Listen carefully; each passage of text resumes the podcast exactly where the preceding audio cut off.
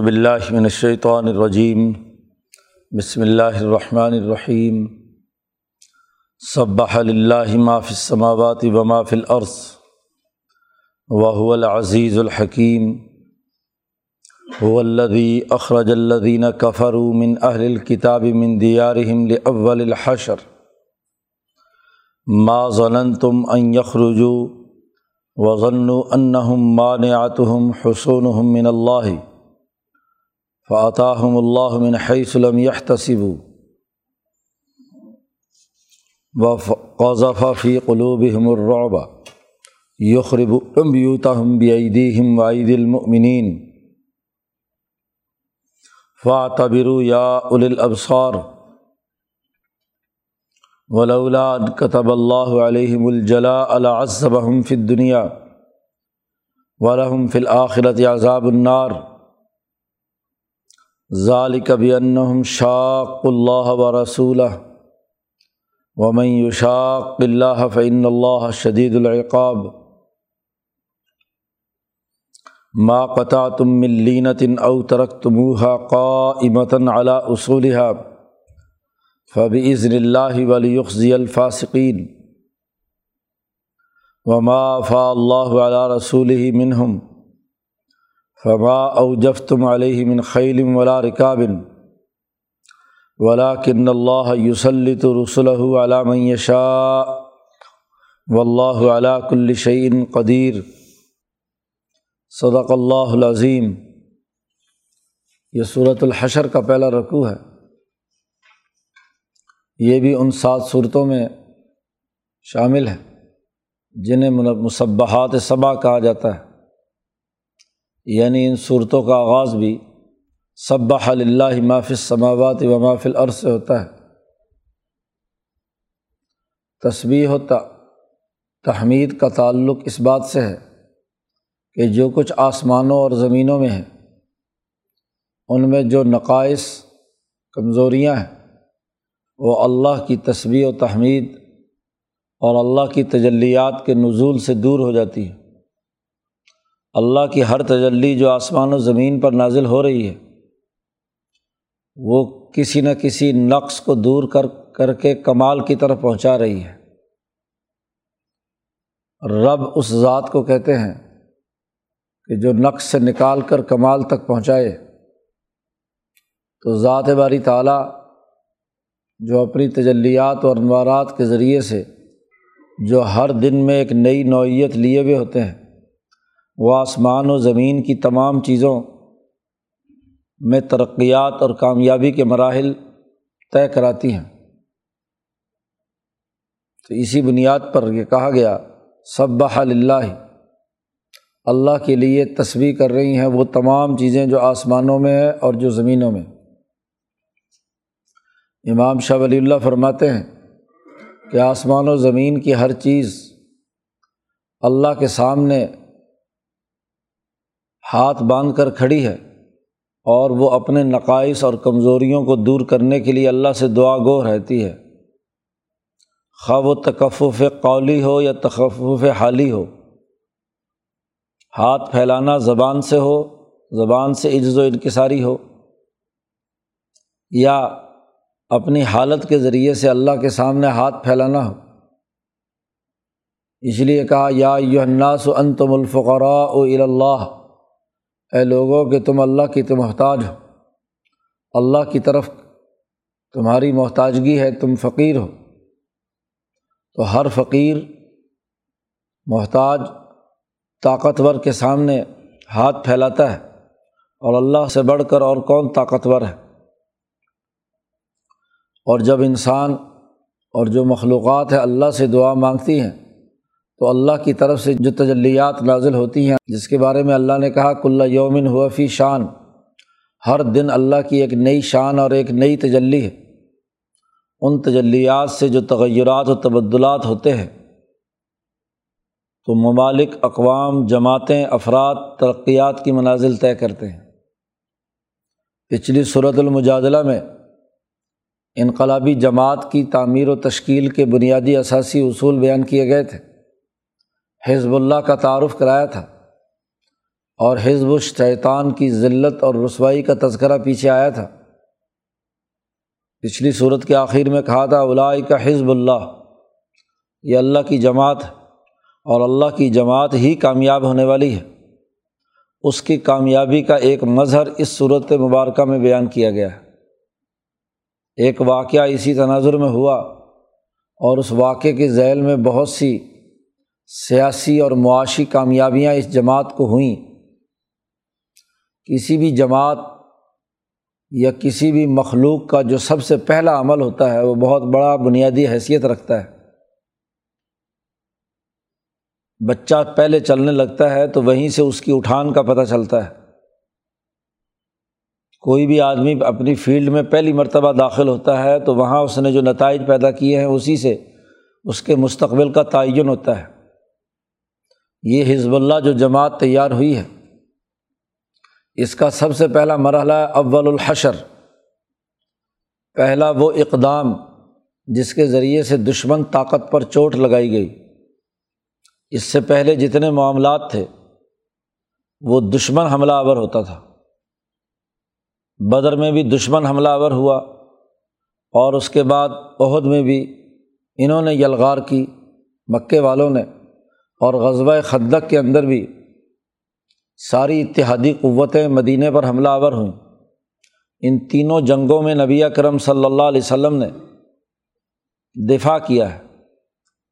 مقابلے کے لیے اقدام ابھی تک نہیں ہوا تھا۔ غزبۂ احزاب جب ختم ہوئی، جب ساری اتحادی قوتیں مدینہ پر حملہ آور ہو گئی تھیں، تو یہ مدینہ کے یہودی بھی یہ بہت اچھل کود کرنے لگے۔ مدینہ میں ایک قبیلہ بن النظیر تھا۔ مدینہ سے چند میل کے فاصلے پر۔ مشرق کی جانب۔ وہاں یہ قبیلہ تھا۔ میساک مدینہ جو ہوا تھا، اس کے مطابق ان سے صلح ہوئی ہوئی تھی کہ باہر کی کسی طاقت کے ساتھ تم نے کسی قسم کا نامہ و پیام نہیں کرنا۔ لیکن جب غزوہ خندق کے موقع پر معاملہ درپیش ہوا تو انہوں نے مشرقین مکہ کو پیغام بھجوایا کہ ہم تمہارے ساتھ ہیں، ڈٹے رہنا۔ نہ صرف انہوں نے، کھلے طور پر ان کی حمایت کا اعلان کیا، بلکہ مدینہ میں موجود منافقین جو بنی نذیر سے جاہلیت کے زمانے سے تعلق اور رشتہ رکھتے تھے، انہوں نے بھی بنی نذیر کو پیغام دیا کہ شاباش تم ڈٹے رہنا ہم تمہارے ساتھ۔ تو انہوں نے معاہدے کی خلاف ورزی کی تھی۔ معاہدے کی خلاف ورزی بہت بڑا جرم۔ ایک تو میساک مدینہ کی خلاف ورزی کی۔ دوسرا، اس پر ایک اور حرکت انہوں نے کی کہ ان کا ایک بڑا سردار کعب بن اشرف تھا، جو اس قبیلے کا سربراہ تھا۔ وہ باقاعدہ ایک وفد لے کر مکہ مکرمہ گیا۔ اور خانہ کعبہ کے صحن میں بیٹھ کر ان کے ساتھ معاہدہ کیا کہ نبی اکرم صلی اللہ علیہ وسلم کے مقابلے میں میں تمہارا حلیف ہوں۔ یہ اس سے بڑھ کر اقدام تھا۔ تو معاہدات کی خلاف ورزی اور نبی اکرم صلی اللہ علیہ وسلم کے خلاف زبان درازی اور باقاعدہ کھلم کھلا دشمن کے ساتھ تعلقات طے کرنا، یہ وہ خرابیاں تھیں۔ اب اس کو کعب ابن اشرف کو خطرہ رہتا تھا کہ کہیں میرے خلاف کوئی اقدام نہ ہو۔ اس لیے اس نے مدینہ سے کچھ فاصلے پر جا کر ایک بڑا قلعہ بنا کر وہاں رہنا شروع کر دیا۔ نبی اکرم صلی اللہ علیہ وسلم نے اسی بنیاد پر حضرات صحابہ کے مجمع میں کہا کہ کون آدمی ہے جو مجھے راحت پہنچائے کہ کعب ابن اشرف کی گردن اتار کر لائے؟ تو محمد ابن مسلمہ رضی اللہ تعالیٰ عنہ، وہ تفصیلی واقعہ امام بخاری نے بیان کیا ہے، جنہوں نے جا کر اس کی گردن اتاری ایک خاص طریقۂ کار کے مطابق۔ نبی اکرم صلی اللہ علیہ وسلم سے اجازت لی تھی کہ مجھے کچھ وہاں توریہ کرنا پڑے گا، تو اس کی اگر مجھے اجازت دی جائے تو میں اس کی گردن حاضر کر سکتا ہوں۔ چنانچہ محمد ابن مسلمہ نے جا کر اس کا خاتمہ کیا۔ اس کی گردن اتار کر حضور صلی اللہ علیہ وسلم کی خدمت میں پیش کی۔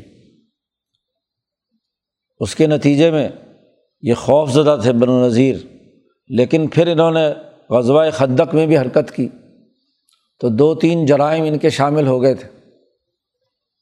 اس لیے نبی کرم صلی اللہ علیہ وسلم نے غزوہ خدق کے فوراً بعد صحابہ کو حکم دیا کہ بن و نذیر کا محاصرہ کر لیا جائے۔ پہلے تو انہوں نے، جو دوسرے قبائل تھے، انہوں نے اور منافقین نے بڑی مدد کی، حمایت کی۔ لیکن جب محاصرہ کیا گیا، تو کسی کو یہ جرت نہیں ہوئی کہ وہ ان کی کسی قسم کی حمایت کرے۔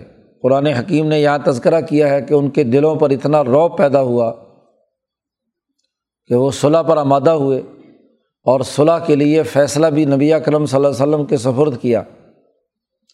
آپ صلی اللہ علیہ وسلم نے فیصلہ کیا کہ یہ سب یہاں مدینہ چھوڑ کر اس ریاست کے دائرے سے باہر نکل جائے کیونکہ ریاستی معاہدات کی خلاف ورزی کی ہے۔ معاہدے کو توڑا ہے۔ جو اشیائے منقولہ ہیں، وہ جتنی لے جا سکتے ہیں لے جائیں۔ کھانے پینے کی، کپڑا لتا جو کوئی سونا چاندی وغیرہ وغیرہ۔ جو اونٹوں پر لاد کر لے جا سکتے ہیں۔ زمین اور مکان، وہ یہیں رہیں گے اور وہ مسلمانوں کے ہیں۔ اس بات پر صلح ہوئی اور ان کو یہاں سے نکال دیا گیا۔ یہی لوگ ہیں جو خیبر پہنچے اور پھر شام پہنچے۔ یہ پہلا مرحلہ ہے جہاں اس حزب اللہ نے اقدام کیا ہے۔ تو اقدام انقلاب انقلاب اپنی اقدامی جد وجہد اور کوشش کرتا ہے۔ اس صورت مبارکہ سے یہ بھی واضح ہو گیا کہ اسلام میں صرف دفاعی جنگ نہیں ہے، بلکہ موقع اور حالات دستیاب ہوں تو اقدام بھی کیا جا سکتا ہے۔ ظلم کی جڑ سرے سے کاٹنے اور اقدام کر کے اس کا خاتمہ کرنے کا بھی بنیادی حکم دین اسلام میں ہے۔ جو لوگ اقدامی جنگ کو ناجائز سمجھتے ہیں، جیسا کہ انگریزوں کے زمانے میں یہاں کچھ مسلمان جو انگریزوں کی حمایت میں تھے، اقدامی جنگ کو ناجائز قرار دے کر دفاعی جنگ پر بڑے دلائل دیا کرتے تھے۔ تو مولانا سندھی کہتے ہیں، یہ غلط۔ اقدام ایک انقلابی کی فطرت کا حصہ ہے۔ انقلابی جماعت اپنے دشمن کے خلاف اقدام بھی کر سکتی ہے۔ تو اقدام سے متعلق جو بنیادی اثاثی اصول ہیں، وہ اس صورت مبارکہ میں بیان کیے گئے ہیں۔ سب سے پہلے تو اللہ کی تصویر و تحمید کرتے ہوئے بیان کیا گیا کہ سب اللہ مافِ سماوات و مافل عرض اللہ کے لیے تصویر بیان کرتی ہیں وہ تمام چیزیں جو آسمانوں اور زمین میں ہیں۔ اللہ کا یہاں وصف بیان کیا بہو العزیز الحکیم۔ وہ العزیز بھی ہے، زبردست اور طاقتور بھی ہے، اور الحکیم بھی ہے۔ طاقت کا استعمال حکمت کے ساتھ کرنا یہ اللہ کی جماعت، حزب اللہ کی خصوصیات میں سے ہے۔ کہ وہ اللہ کے اوصاف کے ذریعے سے اپنے اندر وہ خلق پیدا کرے۔ جیسا کہ حدیث میں کہا گیا تخلق و اخلاق اللہ۔ اللہ کے اخلاق کو اپناؤ۔ طاقت بھی پیدا کرو اور طاقت کا استعمال حکمت سے کرو۔ وہ العزیز الحکیم الدی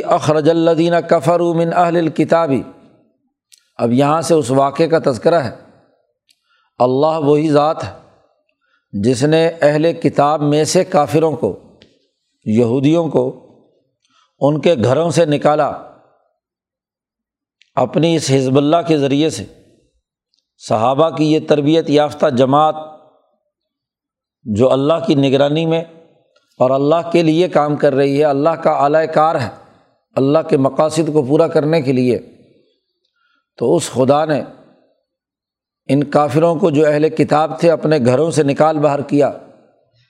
لے اول الحشر، پہلی دفعہ جو حشر برپا ہوا۔ اس لشکر کا پہلا اجتماع، اس جماعت کا پہلا اقدام۔ عام طور پر یہاں مفسرین اول الحشر کی تفسیر میں یہودیوں کے تصورات بیان کرتے ہیں کہ محشر کا مقام شام ہوگا۔ تو رات میں آیا تھا کہ تم دو دفعہ نکالے جاؤ گے۔ تو ان کا خیال تھا کہ ایک دفعہ مدینہ سے نکلے اور پھر دوسری دفعہ شام میں حشر برپا ہوگا، ساری دنیا انسانیت شام میں جمع ہوگی۔ مولانا سندھی فرماتے ہیں کہ محشر تو جہاں بھی برپا ہوگا، زمین پر ہوگا۔ جو اللہ تبارک و تعالیٰ نے سور پھونکنے کے بعد قائم کرنا ہے، لیکن یہاں جس حشر کا ذکر کیا جا رہا ہے وہ ان یہودیوں کے خلاف اقدام ہے۔ پہلا اقدام یہ تھا جو بن نظیر کے خلاف یہاں ہوا۔ دوسرا اقدام وہ تھا جب خیبر سے انہیں نکالا گیا۔ اور پھر حضرت عمر فاروق رضی اللہ تعالیٰ عنہ نے بیت المقدس اور اس پورے شام کے علاقے سے باہر نکالا۔ تو فتوحات جو حضرت عمر کے زمانے میں ہوئی پیسر و کسرا کو شکست ہوئی اور اہل کتاب کا خروج یہاں سے کیا گیا۔ تو یہ اول الحشر اس جزیرت العرب سے نکالنا ہے۔ ان کے خلاف جو پہلا حشر برپا ہوا ہے وہ جزیرت العرب سے۔ یہاں مولانا سندھی رحمۃ اللہ علیہ نے ایک اور بڑی اہم بحث کی ہے کہ یہ جو نبی کرم صلی اللہ علیہ وسلم نے فرمایا ہے کہ اخرج الہود بن نصارہ من جزیرت العرب، کہ نصارہ اور یہودیوں کو جزیرت العرب سے باہر نکال دو۔ تو اس سے مراد کیا ہے؟ تو حشر اصل میں اسی کا ہے کہ جزیرت العرب سے مراد حجاز ہے۔ حجاز کے دائرے سے باہر ان کو نکال دیا جائے۔ شام، عراق، نجد اور باہر کے جتنے بھی علاقے ہیں، یہ جزیرت العرب کا حصہ نہیں ہے۔ تو عرب یعنی حجاز حجاز مقدس جس میں مکہ اور مدینہ ہے۔ حرمین ہے۔ یہ جزیرت العرب ہے۔ یہاں سے تمام یہودیوں اور عیسائیوں کو نکالنا اس نس سے ثابت بھی ہے۔ اور خود نبی کرم صلی اللہ علیہ وسلم کی حدیث سے ثابت ہے۔ یہاں مولانا سندھی نے ایک سیاسی غلطی کا بھی تذکرہ کیا ہے۔ جو تحریک خلافت کے زمانے میں مسلمان لیڈروں سے یہاں ہوئی اور اس کے نتیجے میں بہت سے سیاسی نقصانات مسلمانوں کو اٹھانے پڑے کہ جب تحریک خلافت جوش و خروش سے چل رہی تھی اور انگریز سامراج نے خلافت عثمانیہ کے حصے بکھرا کرنے کے لیے جنگ عظیم اول میں حصہ لیا اور شام فلسطین جیسے علاقے بھی قبضہ کرنے لگے تو وہاں یہاں کے لیڈروں نے رہنماؤں نے بلکہ مولانا سندھی کہتے ہیں ہمارے رفقا میں سے تھے، جنہوں نے جزیرت العرب کا جغرافیہ، فلسطین، شام، اردن، ان تمام علاقوں کو اس میں شامل کر لیا اور کہا کہ چونکہ خلافت کے دائرے میں ان تمام کو نکالنا ضروری ہے، عیسائیوں اور یہودیوں کو، تو اخرج الہودا و نصارہ من جزیرت العرب سے مراد فلسطین تک کے تمام علاقوں میں سے نصرانیوں اور عیسائیوں کو اور یہودیوں کو نکال باہر کرنا ضروری ہے۔ اس کے بڑے سیاسی نقصانات اٹھانے پڑے۔ سب سے پہلے تو انگریزوں نے ہی اس کو استعمال کیا کہ انہوں نے جو صدیوں سے فلسطین میں بسنے والے یہودی اور عیسائی تھے، لبنان، بیروت، شام، نصارہ، نجران کے علاقے پرانے زمانے سے رہے ہیں۔ کبھی نہ خلافت راشدہ کے زمانے میں انہیں نکالا گیا اور نہ ہی اس کے بعد بنو بیا بنو عباس، بنو عثمان کسی کے زمانے میں نہیں نکالا گیا۔ جب انہوں نے تحریک خلافت میں اس بات کو ثابت کرنے کی کوشش کی کہ جزیرت العرب سے یہودیوں اور نسرانیوں کو نکال دیا جائے، فلسطین، اردن اور شام تمام علاقوں سے انہیں نکال باہر کیا جانا ضروری ہے۔ تو جو وہاں کے مقامی یہودی اور عیسائی تھے، ان کے اور مقامی عربوں کے درمیان لڑائی پیدا کرا دی کہ دیکھو یہ جو تحریک خلافت چلانے والے ہیں، یہ تمہیں یہاں سے نکالنا چاہتے ہیں۔ بات تو تھی سہونیت یا سامراجیت، یورپین بھیڑیوں کے خلاف جنگ لڑنے کی۔ جہاں ضرورت تھی کہ اس جزیرت العرب کے علاوہ جو گرد و پیش کے ممالک شام فلسطین وغیرہ کے علاقے ہیں، وہاں کے مسلمان اور یہودی اور عیسائی مل کر قومی جنگ لڑتے سامراج کے خلاف۔ اصل سیاسی حکمت عملی یہ تھی، لیکن تحریک خلافت کے زمانے میں یہ غلطی ہوئی اور اس کا خمیازہ سب سے پہلے افغانستان میں بھگتنا پڑا اور پھر اردن، فلسطین اور شام کے علاقوں میں بھگتنا پڑا۔ کہ جو تحریک سامراج کے خلاف تھی، وہ مقامی قوموں کے خلاف بدل گئی۔ سامراج نے اسے استعمال کیا۔ امیر امان اللہ خان نے کہا کہ آج اگر یہ تحریک خلافت کے ذریعے سے غیر جو عرب علاقے ہیں، ان کو عرب علاقہ ڈکلیئر کر کے بغیر مسلموں کو نکالنے کے لیے کام کریں گے، تو کل یہ ہمارے علاقوں میں بیٹھے ہوئے دوسرے لوگوں کے خلاف بھی اقدامات کریں گے۔ تو برطانیہ کے اس چکر میں آ کر انہوں نے معاہدات برطانیہ سے کر لیا کہ اگر یہی بات ہے تو یہ تحریک تو دوسرے نتائج دے گی۔ حالانکہ مولانا سندھی فرماتے ہیں کہ اخرج الہودا بن نصارہ من جزیرت العرب، قدیم زمانے سے جغرافیہ جزیرت العرب سے مراد حجاز ہی تھا۔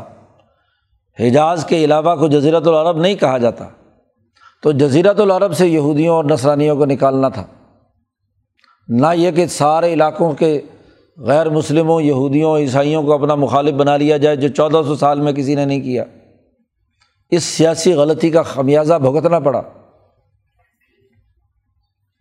تو یہ اول الحشر جو اخراج ہے، یہ جزیرت العرب سے ہے کہ اخرج الدین کفر من اہل کتاب من دیا اول الحشر، پہلی دفعہ جو حشر برپا ہوا، پہلا اقدام کیا گیا۔ اس اقدام کی بنیاد یہ تھی کہ جزیرت العرب کے دائرے سے مدینہ کی ریاست سے باہر نکالنا تھا۔ اس وقت ریاست مدینہ عرب کے ایک حصے پر حکمران تھی، مکہ ابھی ان کے قبضے میں نہیں آیا تھا۔ تو حجاز کے جس حصے پر حکمران تھے، وہاں کے دائرے سے ان کو نکالنا تھا۔ ما زلن تم یخرجو یہ جو تم نے پہلا اقدام کیا اس کے بارے میں تم بھی یہ گمان نہیں رکھتے تھے کہ یہ نکل جائیں گے۔ کیونکہ یہ بنو نذیر کا قبیلہ ذرا طاقتور قبیلہ تھا۔ مال و دولت کے اعتبار سے بھی اور افرادی قوت کے اعتبار سے بھی۔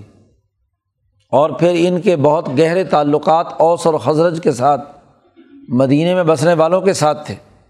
تو انہیں یہ زوم تھا کہ اگر ہمارے خلاف کوئی کارروائی ہوگی تو یہ اوس و حضرت کے قبائل یہ ہمارا ساتھ دیں گے۔ ماں زنن تم این یخرجو تمہارا گمان نہیں تھا کہ یہ نکلیں گے۔ اور وزن اور ان بنو نذیر، ان یہودیوں کو بھی یہ پورا پورا گمان تھا۔ ان کا خیال یہ تھا کہ انہم مان اتہم حسون من اللہ، کہ ان کے قلعے اللہ کے مقابلے میں ان کی حفاظت کریں گے، کیونکہ انہوں نے بڑے مضبوط قسم کے قلعے بنا رکھے تھے۔ بڑا سیکورٹی کا نظام تھا۔ یہ کعب بن اشرف بھی چونکہ سردار تھا۔ یہ بھی بڑے مضبوط قلعے میں بالا خانے میں رہتا تھا۔ اور ہر وقت اپنی سیکورٹی کے تحفظ کے لیے اقدامات کرتا رہتا تھا۔ محمد بن مسلمہ نے اس کو ایک خاص طریقے سے رات کے اندھیرے میں نیچے بلایا اور پھر اس کا خاتمہ کیا۔ ضن و یہ بھی گمان کرتے تھے کہ ان کے قلعے ان کی حفاظت کریں گے اللہ کے مقابلے پر۔ لیکن فعطا اللہ اللہ ان کے پاس آیا ایسے راستے سے کہ حیث اللہ لم یہ تصیبو جو ان کے گمان میں بھی نہیں تھا کہ اس طریقے سے ہمارے خلاف کارروائی ہوگی۔ تو اللہ کی جماعت، اللہ کی ہدایت اور اللہ کے فضل و کرم سے اس نے ایسا اقدام کیا کہ جو ان کے خیال میں بھی نہیں تھا۔ اور جب مسلمانوں کا لشکر اس نے بنو نذیر کا محاصرہ کیا تو قذف فی قلوب الروب تو اللہ نے ان کے دلوں میں اس لشکر کا روب پیدا کر دیا۔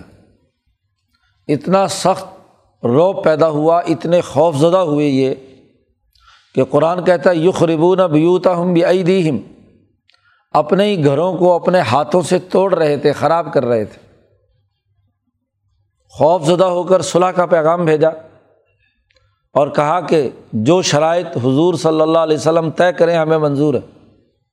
اور جب حضور نے یہ فیصلہ فرمایا کہ اشیائے منقولہ لے کر مدینہ کی ریاست سے باہر چلے جاؤ، تو اب خوف زدہ تھے۔ اپنا جو اشیائے منقولہ تھی، سامان گھر کا، وہ تو لاد لیا۔ اب مکانات، کوٹھیاں، بنگلے، بڑے بڑے قلعے بنے ہوئے تھے۔ تو ضد بازی میں اپنے مکانات توڑ کر اس کے شتیر بالے چھتیں، اینٹیں، شینٹیں، جو بھی لے جانا کی کوشش کرنے لگے۔ خود کچھ تو اس لیے کہ لے جائیں اور کچھ اس لیے کہ مسلمانوں کو یہ بنے بنائے مکان نہ ملے۔ یو خربون بیوتا ہم بھی ائی دی ہم اپنے ہی ہاتھوں سے اپنے بنائے ہوئے گھر توڑنے لگے۔ اور وہ عید المنین اور مسلمانوں کے ہاتھوں سے بھی۔ محاصرے کے دوران ان کو جو نقصان پہنچا، تو اس کے نتیجے میں ان کی جو عمارتیں، جن کو مسلمانوں نے نقصان پہنچایا، بلکہ مسلمانوں نے کو حضور نے حکم دیا کہ یہ توڑ کر ساتھ لے جانا چاہتے ہیں، تو ان کی مدد کرو، توڑ توڑ کر ان کو دے دو، جو لے جانا چاہتے ہیں لے جائیں۔ قرآن کہتا فا تبیرو یا الابصار اللہ کی طاقت اور قدرت اور حزب اللہ کی قوت سے عبرت حاصل کرو۔ اے آنکھوں سے دیکھنے والوں تمہیں اعتبار کرنا چاہیے۔ اعتبار کہتے ہیں ذہن کا عبور کرنا ایک حالت سے دوسری حالت پر۔ کہ یہ پورا واقعہ عبرت کا نشان ہے تمہارے لیے۔ کہ جس میں تمہارا بھی خیال تھا کہ ہم محفوظ رہیں گے، ہمیں کوئی کچھ نہیں کر سکتا۔ اور مسلمانوں کا خیال بھی تھا کہ یہ نہیں نکل پائیں گے۔ تو ایسی حالت میں اللہ نے مدد کی، حزب اللہ کی، اور اس نے اللہ کی رضا کے لیے یہ کام کیا۔ قرآن حکیم کہتا لولان کتب اللہ علیہم الجلا اگر اللہ پہلے نہ لکھ چکا ہوتا ان پر جلا وطنی، تو لازب ہم فت دنیا تو دنیا میں اللہ ان کو عذاب دے کر تہ تیغ کر دیتا۔ تو رات میں لکھا ہوا تھا۔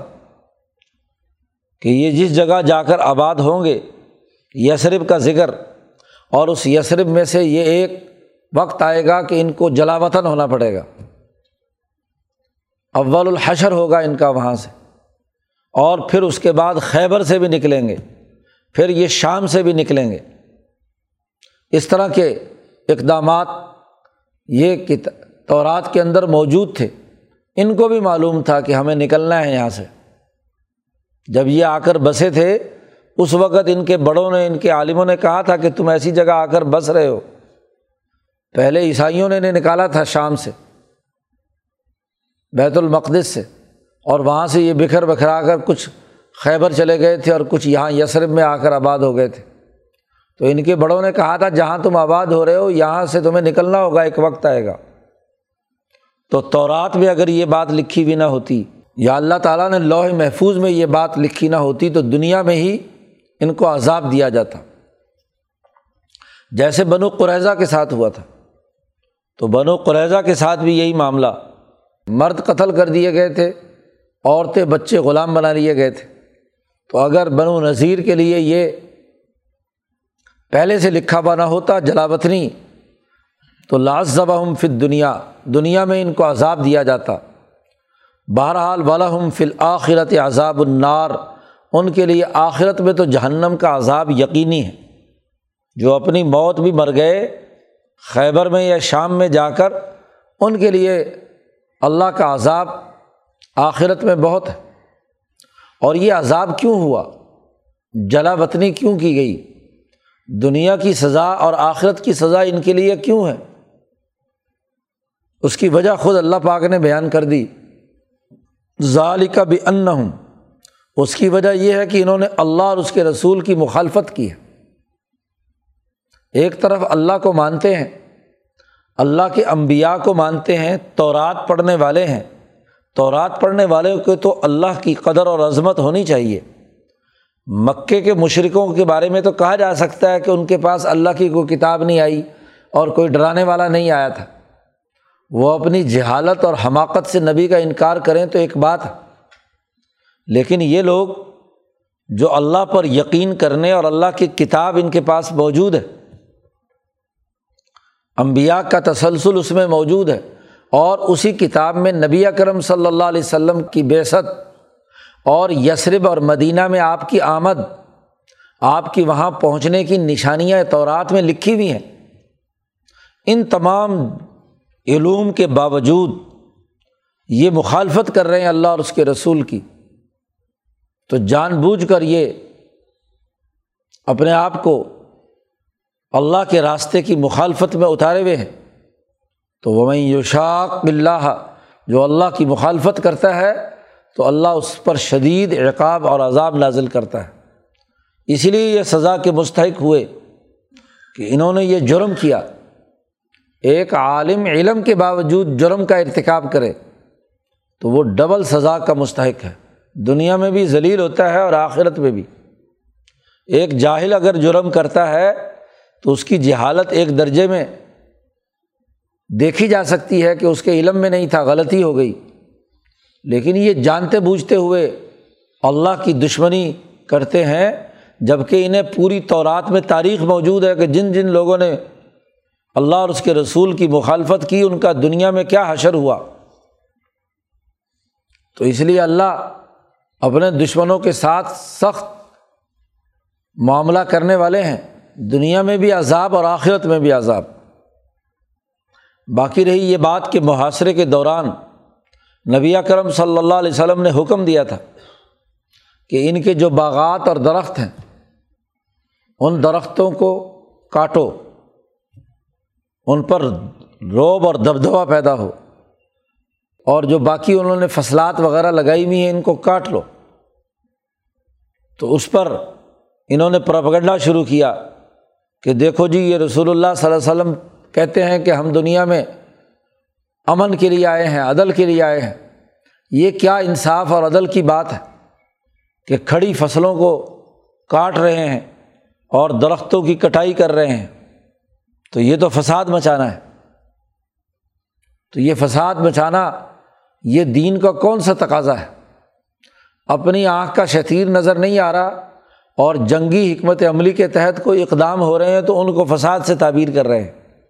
اللہ نے اس کا جواب دیا، ما قطع تم مل لینتن کوئی بھی کھجور کا درخت جو تم نے کاٹا ہے، او ترک تم ہا قمتاً اعلیٰ اصول ہا یا تم نے اس درخت کو اپنی اصل جڑ پر برقرار رکھا؟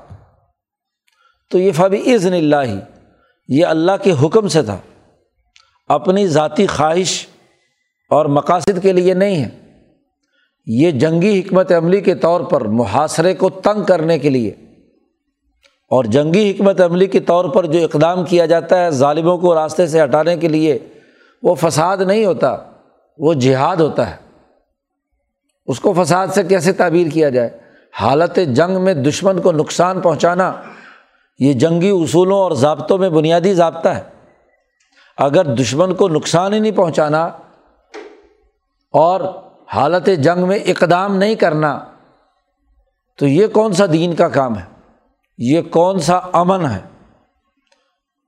بد امنوں کو مستقل امن کے لیے راستے سے ہٹانے کے اقدامات وہ امن کو تباہ کرنے والے نہیں ہیں۔ حالت جنگ میں تو دشمن کو نقصان پہنچانا ضروری اور لازمی ہے۔ تو اللہ کے حکم سے یہ سارے کام ہوئے۔ ہیں اور یہ اس لیے بھی ہوئے ہیں کہ ولیخی الفاصقین جو اللہ کے احکامات کو توڑنے والے ہیں، ان کو ذلیل اور رسوا کیا جائے۔ چنانچہ ان کو نکال باہر کیا گیا۔ اور وہ پورا بن و نذیر کا علاقہ، اس کی زمینیں، جائیدادیں اس کی تمام باغات وہ مسلمانوں کے قبضے میں آئیں۔ تو یہاں آگے چل کر قانون اور ضابطہ بیان کر دیا کہ جو بغیر کسی جنگ کے محض روب اور دبدبے یا صلح سے جو زمین حاصل ہو، جو مال حاصل ہو، وہ مال فے ہے۔ تو مال فے کا قانون اور ضابطہ بیان کیا۔ وما افا اللہ علیہ رسول ہی منہم فما او جف تم علیہ من خیلم ولا رکابن وہ جو اللہ نے اپنے رسول کو مال لوٹا دیا ان کا، ان بن و نذیر کے یہودیوں کا، تو تم نے نہ تو اس پر گھوڑے دوڑائے اور نہ تمہنے اونٹ ان پر دوڑائے۔ یعنی جنگ لڑ کر تم نے یہ حاصل نہیں کیا۔ محاصرہ کیا اور محاصرے کے بعد دشمن پر رو پیدا ہوا اور صلح سے انہوں نے اپنی ان زمینوں اور مکانوں سے وہ دستبردار ہو کر چلے گئے یہاں سے۔ ولاکن اللہ یوسلط رسول علام یشا لیکن اللہ تعالیٰ نے مسلط کر دیا اپنے رسولوں کو۔ علام یشا جس پر اللہ چاہے۔ جو مال، جو دولت، جو تمام چیزیں اللہ نے مسلط کر کے اپنے رسول کو دے دی۔ اپنے رسول پر وہ مال لوٹایا ہے۔ اللہ نے غلبہ دیا ہے اپنے رسولوں کو کہ وہ اس پر غلبہ حاصل کریں۔ اب یہ مال جو ہے مال فے ہے۔ اور یہ مال فے رسول اللہ کی زندگی میں رسول اللہ کا ہے۔ بحیثیت حکمران بھی اور بحیثیت مالک بھی۔ جس جنگ میں بغیر کسی لڑائی اور فوجی خدمات سر انجام دیے گئے۔ دشمن سے مال آ گیا، یہ مال فے ہے۔ اور رسول اللہ صلی اللہ علیہ وسلم ملکیت کے اعتبار سے بھی اور حکومت کے اعتبار سے بھی وہ مال حضور کے، رسول اللہ کے سفرد ہے۔ وہ جیسے چاہیں، جہاں چاہیں خرچ کریں۔ اور نبی کرم صلی اللہ علیہ وسلم کے بعد وہ حاکم وقت کے پاس ہے بحیثیت حکمران، اجتماعی مال کی حیثیت سے۔ کہ وہ اجتماعی مقاصد اور ضروریات کے لیے اسے استعمال میں لائے۔ تو اس لیے یہ واضح اعلان کر دیا کہ فما او جف تم علیہ ہی من خیلم ولا رکابن تم نے کوئی گھوڑے نہیں دوڑائے، کوئی اونٹ نہیں دوڑائے۔ لہٰذا مجاہدین سے کہہ دیا گیا کہ اس اول الحشر کا مال غنیمت تمہارا نہیں ہوگا، بلکہ یہ رسول اللہ صلی اللہ علیہ وسلم کا ہے۔ آپ صلی اللہ علیہ وسلم جو فیصلہ فرمائیں، اس کے مطابق اس کو خرچ کیا جائے گا۔ تو چونکہ مہاجرین جو مکہ مکرمہ میں اپنی جائیدادیں اور مال چھوڑ کر آئے تھے، تو وہاں سے ہجرت کی تھی۔ اس سے پہلے مواقع کے ذریعے سے انصار کے ساتھ ان کے معاملات طے پائے ہوئے تھے۔ ہر انصاری صحابی نے ان کو اپنے ساتھ زمین میں، جائیداد میں، کاروبار میں شریک کیا تھا۔ تو اس فتح کے بعد مال فے کا یہ ایک بہت بڑا حصہ نبی کرم صلی اللہ علیہ وسلم نے مہاجرین میں تقسیم کیا اور جو انصار کا اپنا مال تھا وہ ان کو واپس لوٹا دیا گیا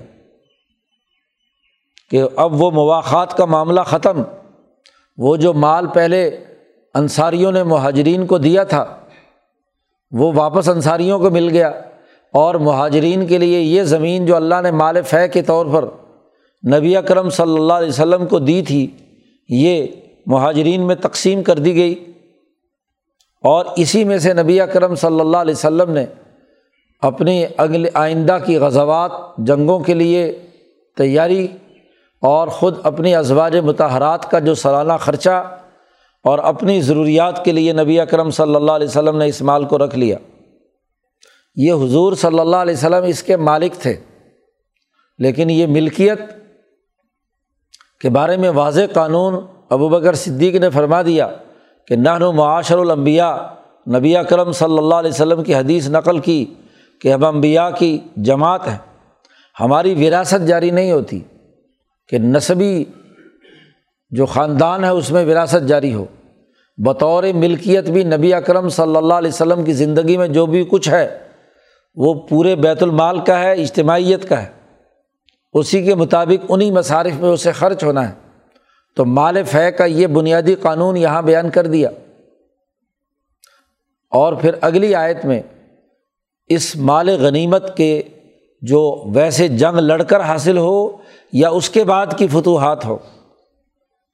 اس کا قانون اگلی آیت میں بیان کیا گیا، ما افا اللہ علیہ رسول ہی من اہل القرا۔ جو باقی بستیوں سے جو مال فے حاصل ہوا ہے، تو اس کا ایک خمس ہے، اور اس خمس میں کون کون سے مدات شامل ہیں، ان کا اور پھر آگے لشکریوں میں تقسیم کرنے کے جو ضابطے اور قاعدے ہیں، وہ اگلی آیات میں اگلی تفصیلات بیان کی گئی ہیں۔ ان شاء اللہ اس پر کل گفتگو کریں گے۔ اللہ تعالیٰ قرآن حکیم کو سمجھنے اور اس پر عمل کرنے کی توفیق عطا فرمائے۔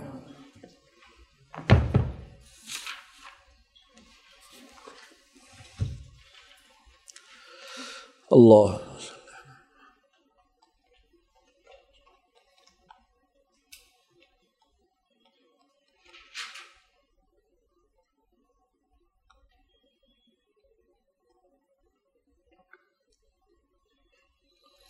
اجمعین